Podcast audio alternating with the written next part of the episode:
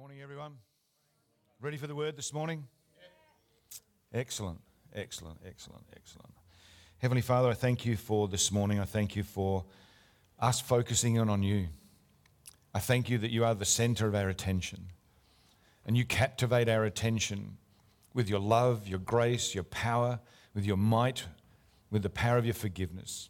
I thank you that Holy Spirit, you're here moving amongst us even now that even like Emily uh, um, was sitting in a, a service a few weeks ago, you just began to download stuff to her for her life that helps her to, to do things that she needs to do in life. I pray that we too experience the same download from heaven, born of your spirit, that quickens something in us that we can see that there is a shift coming for us this year.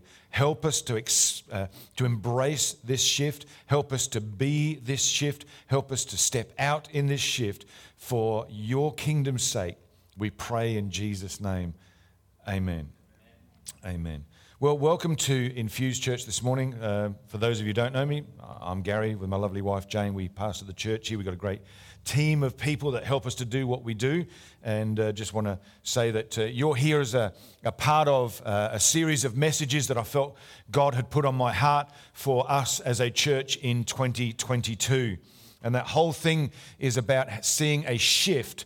Uh, God, that, that God is creating a shift in 2022 for us. And, and this word shift comes out of a time of prayer and being in God's Word, where I, uh, I was reading a passage out of uh, Matthew chapter 6, verse 6 in the Message Bible. And this is what it says it says, Here's what I want you to do find a quiet, secluded place so that you won't be tempted to role play before God.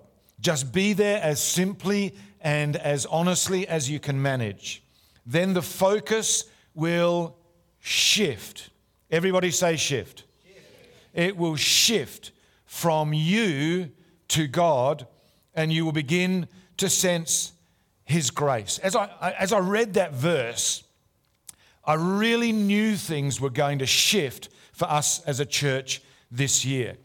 The, the, the, this whole shift is about a change, a, a change of focus, a, a change on many different levels. Shift can mean things like shifting gears. We can go up the gears and down the gears. There's a shift key on a keyboard where we can go from lowercase to uppercase so that we start to bring a new emphasis to the words that we may be typing at the time. It can also mean to move. So, uh, Emily, uh, I was just wondering would you be able to shift from your seat uh, to this seat here, please?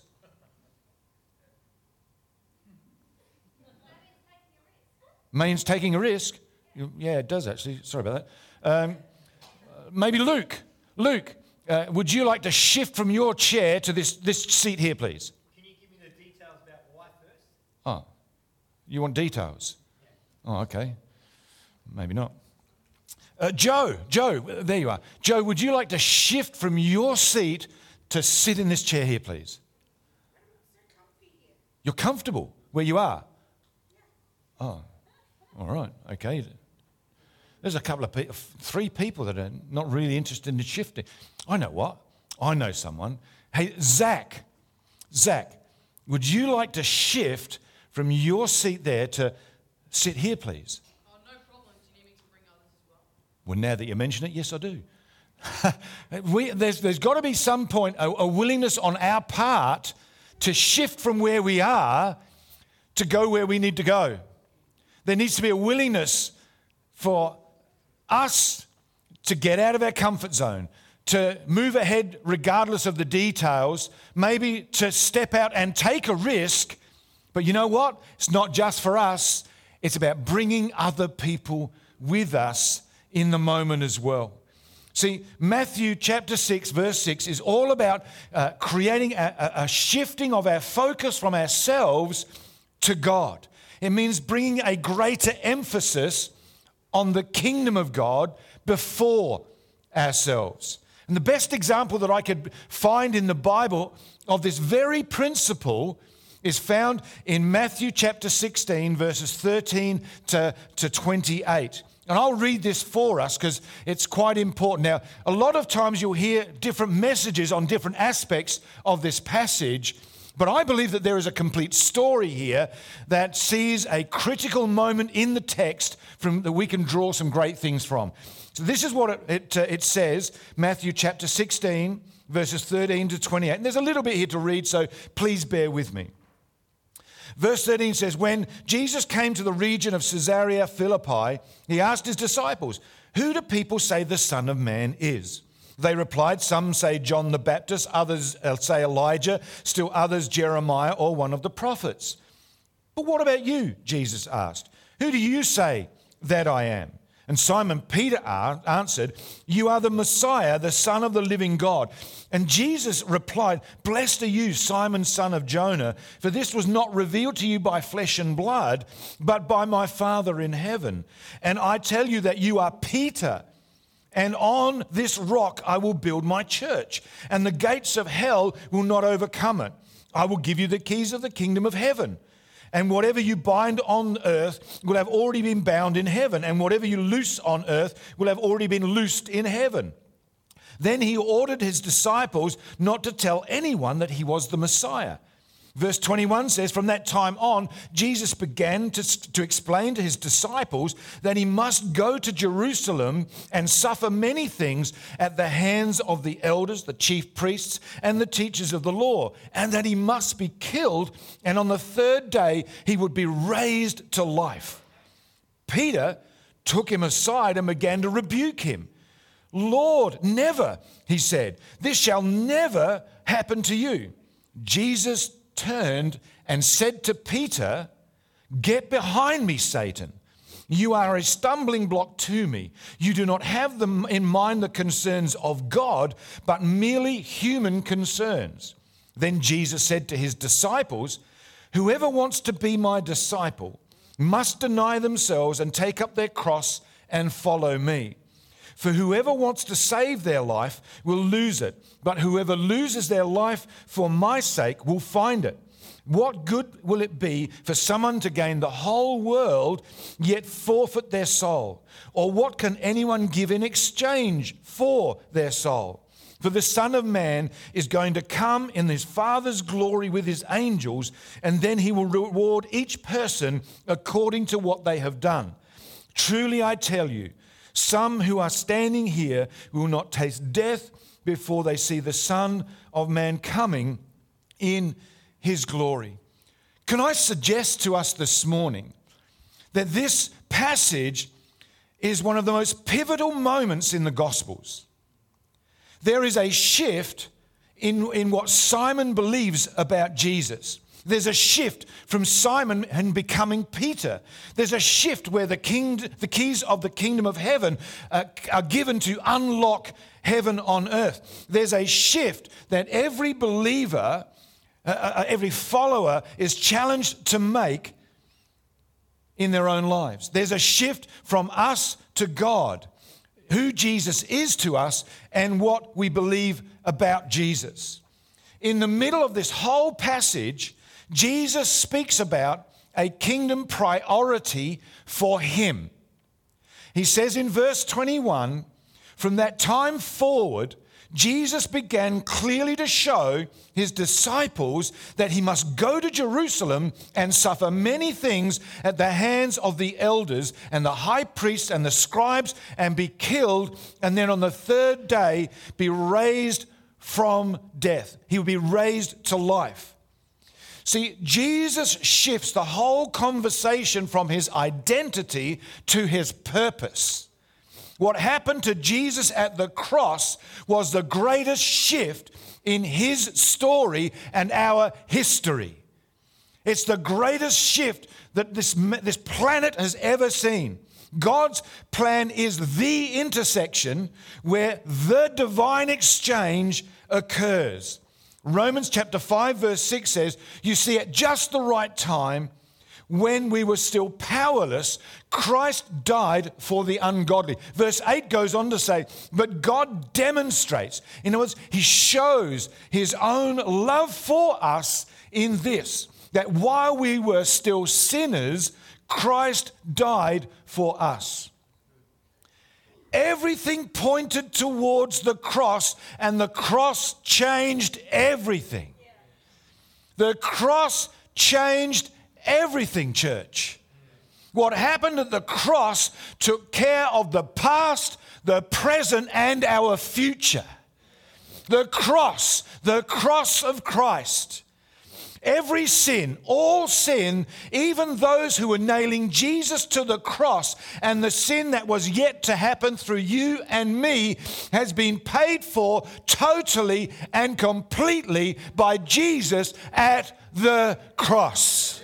This is a pivotal moment that Jesus is explaining to his disciples about this whole thing of kingdom versus self. It all revolves around the cross. Without the cross, without the cross, and, and what Jesus did there and his sacrifice at the cross, nothing is worth anything because it's at the cross that our lives are transformed. It's at the cross that our debt is paid. It's at the cross where death and sin was conquered. It's at the cross where our enemy was defeated. It's at the cross where the old covenant sacrifices ended. It's at the cross where the new covenant was ushered in by the pure, precious, uh, precious blood of Jesus. It's because of the cross that the Holy Spirit was released and poured upon, out upon all believers. It's at the cross. Jesus ushered in the most significant shift ever because now, because of Jesus and what he did at the cross, it's no longer an eye for an eye. It's now we love our enemies. We pray for those who despitefully use us. It's no longer that the Israelites with access to God. Now it's every tribe and nation that has access to God. It's no longer only the high priest who can experience the presence of God. Now it's free and open access for all believers of Jesus Jesus Christ. It's no longer about religion, it's now about relationship. It's no longer doing stuff in our own strength, it's now by the power of the Holy Spirit. It's no longer one person being filled with the Holy Spirit, it is now that every believer can be filled with the Holy Spirit. The cross changed everything.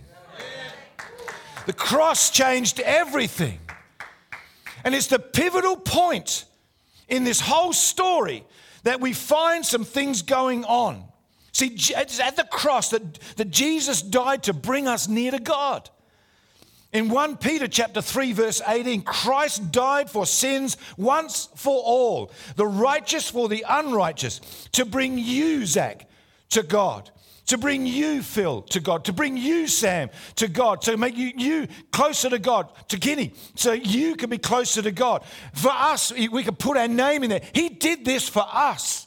In Ephesians chapter 2, verse 13, you who once were far away have been brought near through the blood of Christ. It's all because of the cross.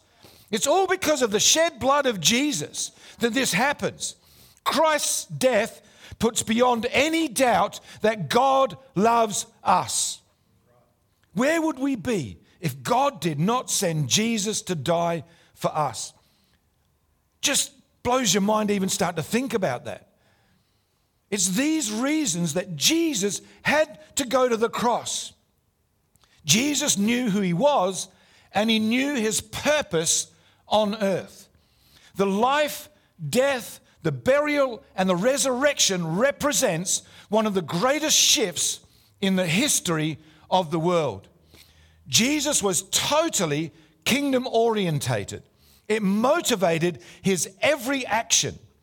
Jesus, in this instance, is teaching his disciples about kingdom before ourselves as he spoke about his suffering, his death, and his resurrection.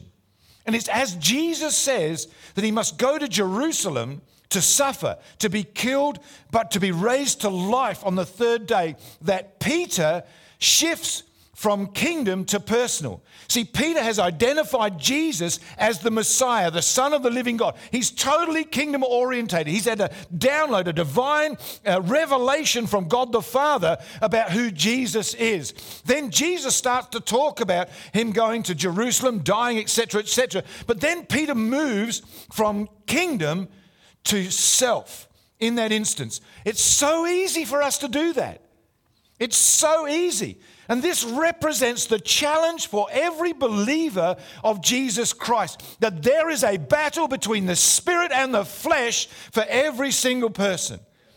This represents what happens in these instances to follow Jesus or not, to deny ourselves or not, to put to death our selfish ways or not, to finish the race that God's got for us or to give up, to share our faith or not, to be generous or not, to serve others or not, to live for the kingdom or not. There is a battle between the spirit and the flesh, between the spirit and ourselves.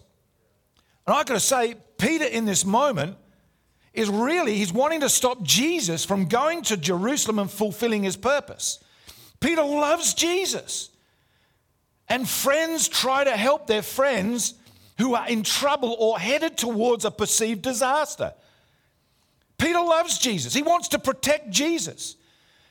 And as Peter forbids Jesus from going to Jerusalem and the cross, Peter suffers one of the greatest rebukes in the entire New Testament.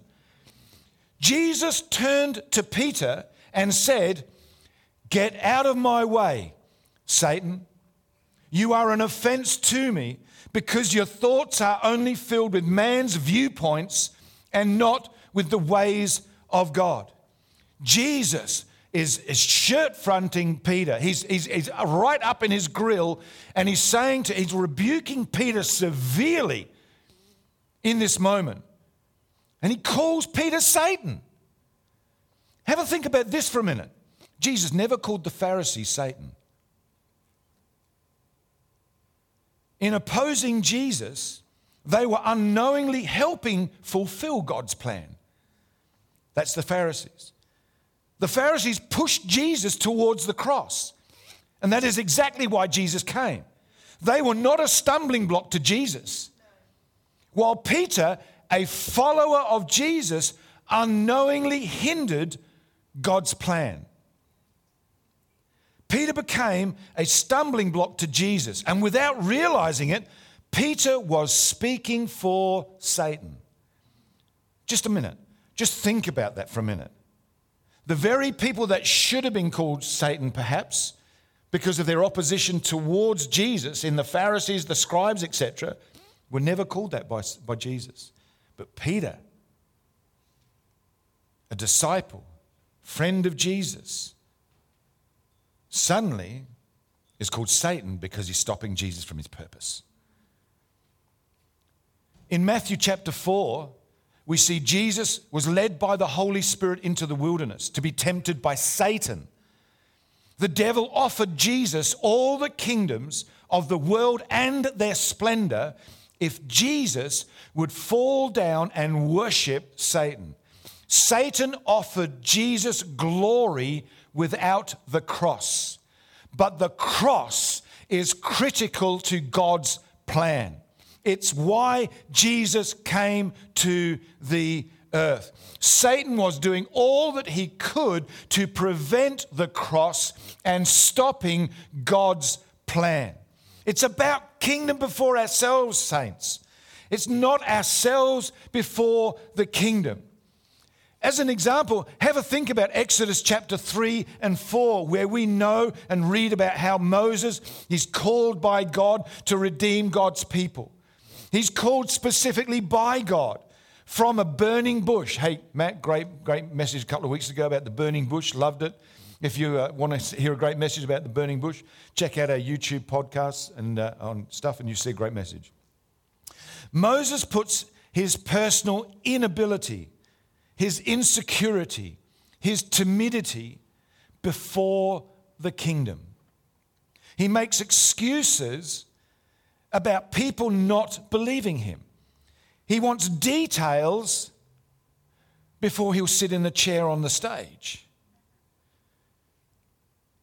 He even tells God to get someone else better who could speak better than him.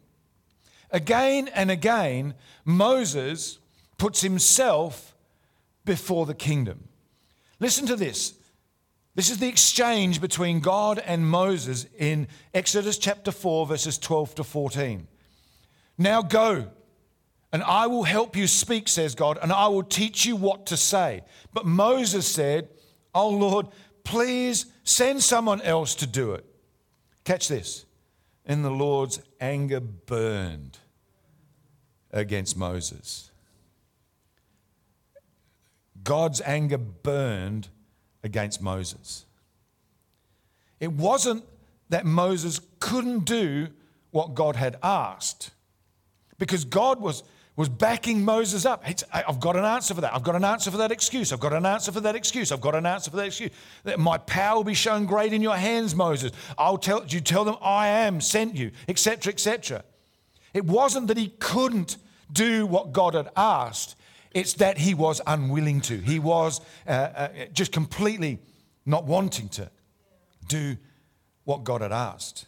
Moses put himself before God's kingdom, and God's anger burned at Moses.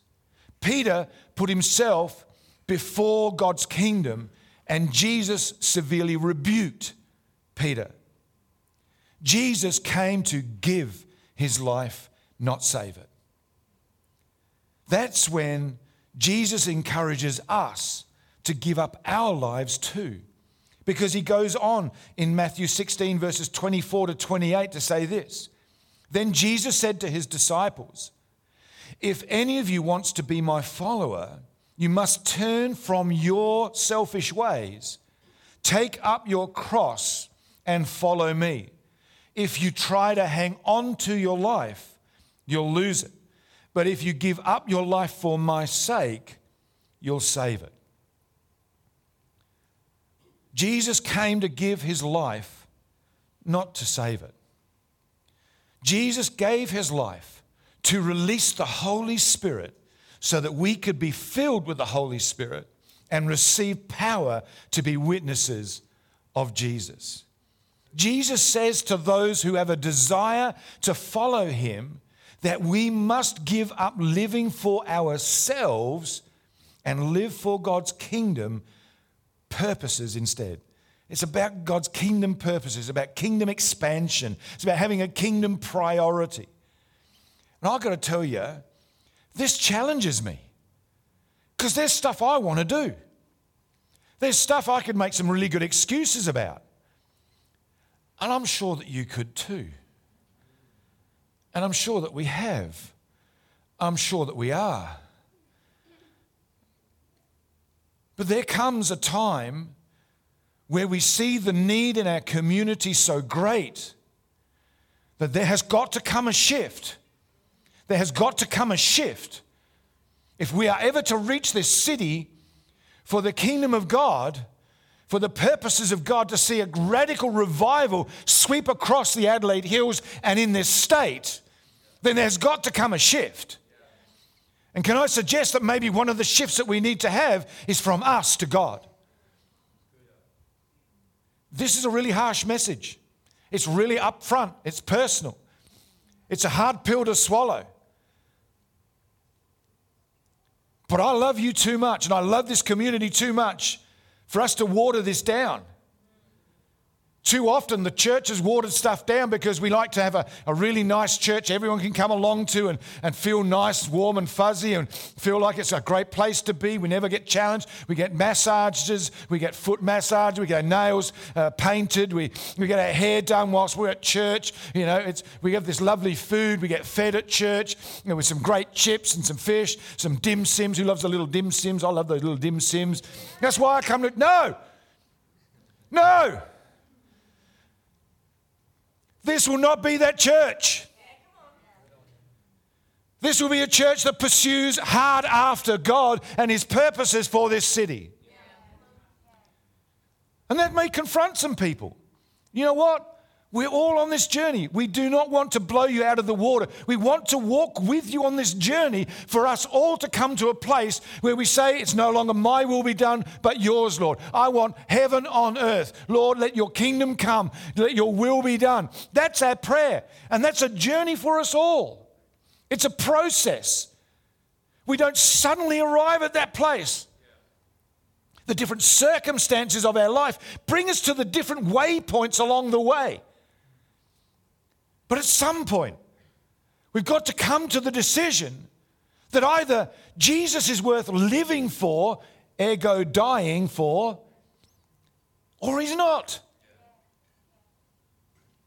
Matthew chapter 6, verse 24 out of the Amplified Bible says this Jesus said to his disciples, If anyone wishes to follow me as my disciple, he must deny himself, set aside selfish interests, and take up his cross, expressing a willingness to endure whatever may come and follow me, believing in me, conforming to my example in living, and if need be, suffering or perhaps dying because of faith in me. That's, that's a challenge. I find that challenging. I find that exceptionally challenging. Jesus never, this is the thing. Jesus never asks us to do this because he wants to reduce the impact of our life. He wants to draw out the potential of our life. He wants to, to draw out the secret things, the great things He's put in each and every one of us that's here today and watching online. There are great things that God has put in you, and it's going to take you dying to yourself for those things to be growing in your life like a dead seed that's planted in the ground. It must die before it grows and produces a fruit that's going to feed many, many people. That's what God wants to do with our lives.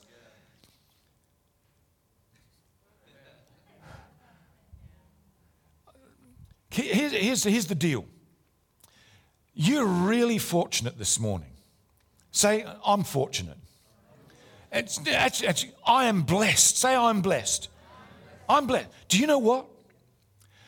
If you go to YouTube and type in Infused Church, you'll be able to watch this message later today and you can watch it again. And in the privacy of your own home, you can whoop and holler and say, Yeah, amen, Pastor Gary, that's a great point. I didn't want to do it in church because I felt like that was about me and not the kingdom.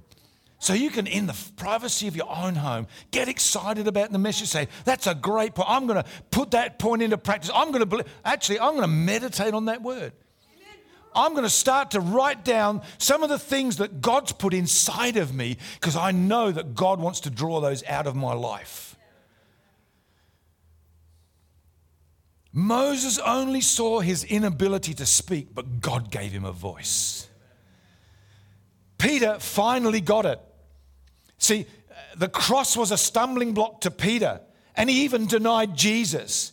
But after the resurrection, it changed everything for Peter. It changed everything, and Peter became the rock. Later, Peter speaks of Jesus' suffering uh, in every chapter in his letters.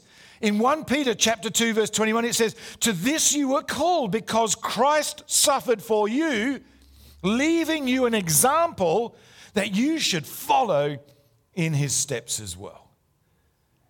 See, Matthew chapter 16 verses 13 to 28 it gives us a snapshot of one of the greatest challenges that we have as followers of Jesus. It's this battle between the spirit and the flesh, between the kingdom of God and ourselves. That's what it's about. Romans 8 tells us, and I loved Emily, her message at communion. I mean, she's taken my, my, the, the scripture I, I'm making a reference to in Romans chapter 8. It tells us that to be controlled by our sinful nature, by our selfish ways, that the flesh is death. That's a, a way to die. But to be controlled by the Holy Spirit is life and it's peace. Who wants life and peace in your life? We all want that then let's live by the power of the Holy Spirit. Let's live a kingdom life. Let's focus ourselves on what's better for the kingdom of God. Is it better that I speak to the people that I meet about Jesus, or is it better that I stay quiet and don't let out the cat out of the bag? Let's get this silly cat out of the bag. I don't know how. I'm not going there. All right. I love cats. No, really. I love cats. They're, a great hat. Not really, not really, not really. Slippers, maybe, not hats.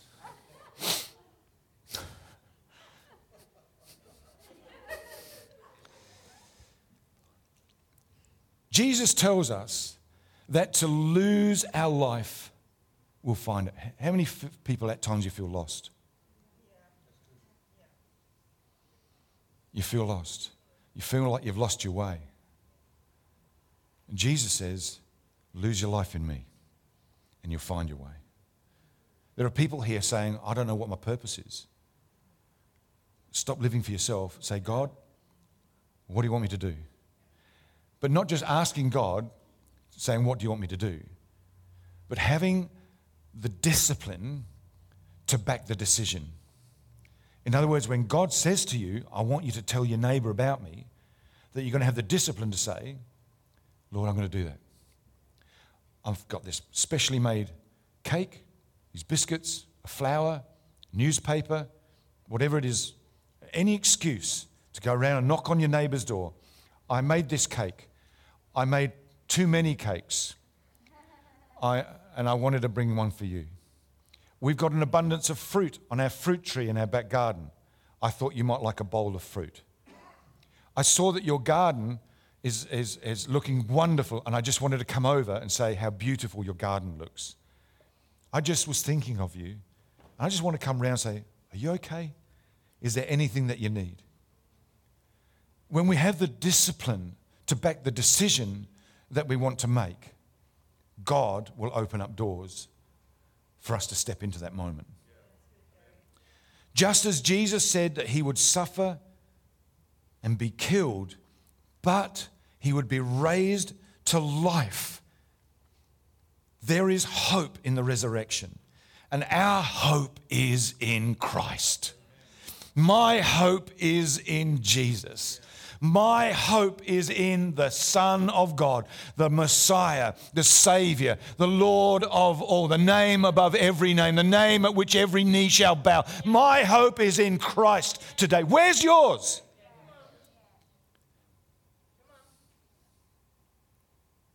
In laying our lives down for Him, we shift from ourselves to God. Will we surrender our lives to the Holy Spirit and allow His power, His life to, to, to flow through us as we shift our focus towards the kingdom of God in 2022?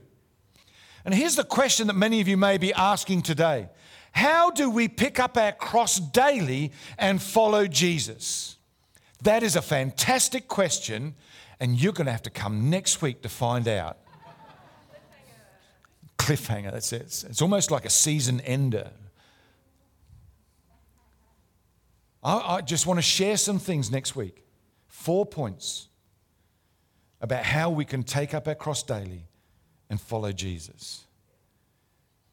But this morning, it's my heart, my prayer that you see one of the greatest shifts this planet has ever seen was when Jesus went to the cross. Changed everything. I was happy to be a policeman and to go on being a policeman.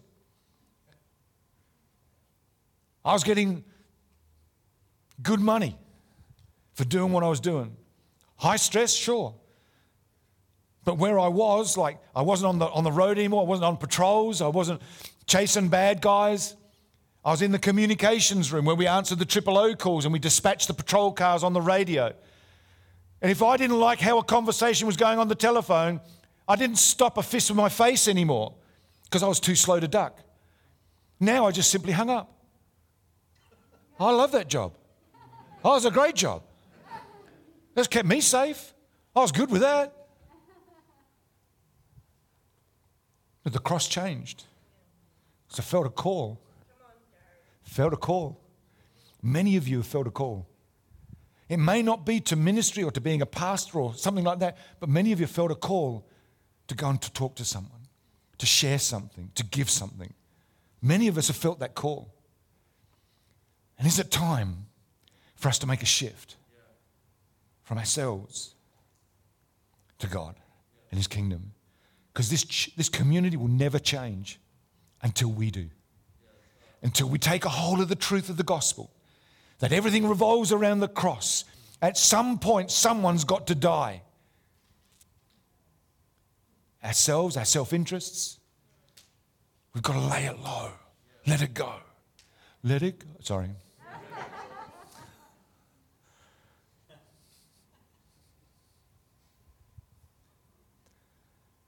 Holy Spirit, you're welcome. Let's stand. If we're to win our community for Jesus, something has to shift. Here's what I want you to do, Jesus says. Find a quiet, and this is my encouragement to us all this morning. Find a quiet, secluded place so that you're not tempted to role play before God. Just be there as simply and honestly as you can manage. And the focus in that moment will shift from you to God, and you will begin to sense His grace. I would encourage us all this week to spend time to quietly get aside with God and say, God, would you show me some stuff about my life that needs to change? Where am I living for myself and not living for your kingdom? Would you help me to see those things? But Lord, don't leave me there. Let your grace lead me to the place of making change, of being change, of being an example to the people in my street, in my family, my workplace, in my school. Would you help me to make some changes so that I can see kingdom blessing happen? I can start to see the kingdom of God in my community to make a massive change. Holy Spirit, you're welcome here. We thank you that you've moved upon our hearts. We thank you that you touched us, you filled us to overflowing. You've spoken a powerful word to us. Lord, I thank you that uh, the enemy can't come in and mess with this. The enemy can't, we're here to mess with the enemy. We're here to mess with the enemy. He's a defeated foe, he's under our feet. I'm the head and not the tail, I'm above and not beneath. Greater is he that's in me than he that's in the world. I will not be robbed of this message. I will not be robbed of the truth of this message.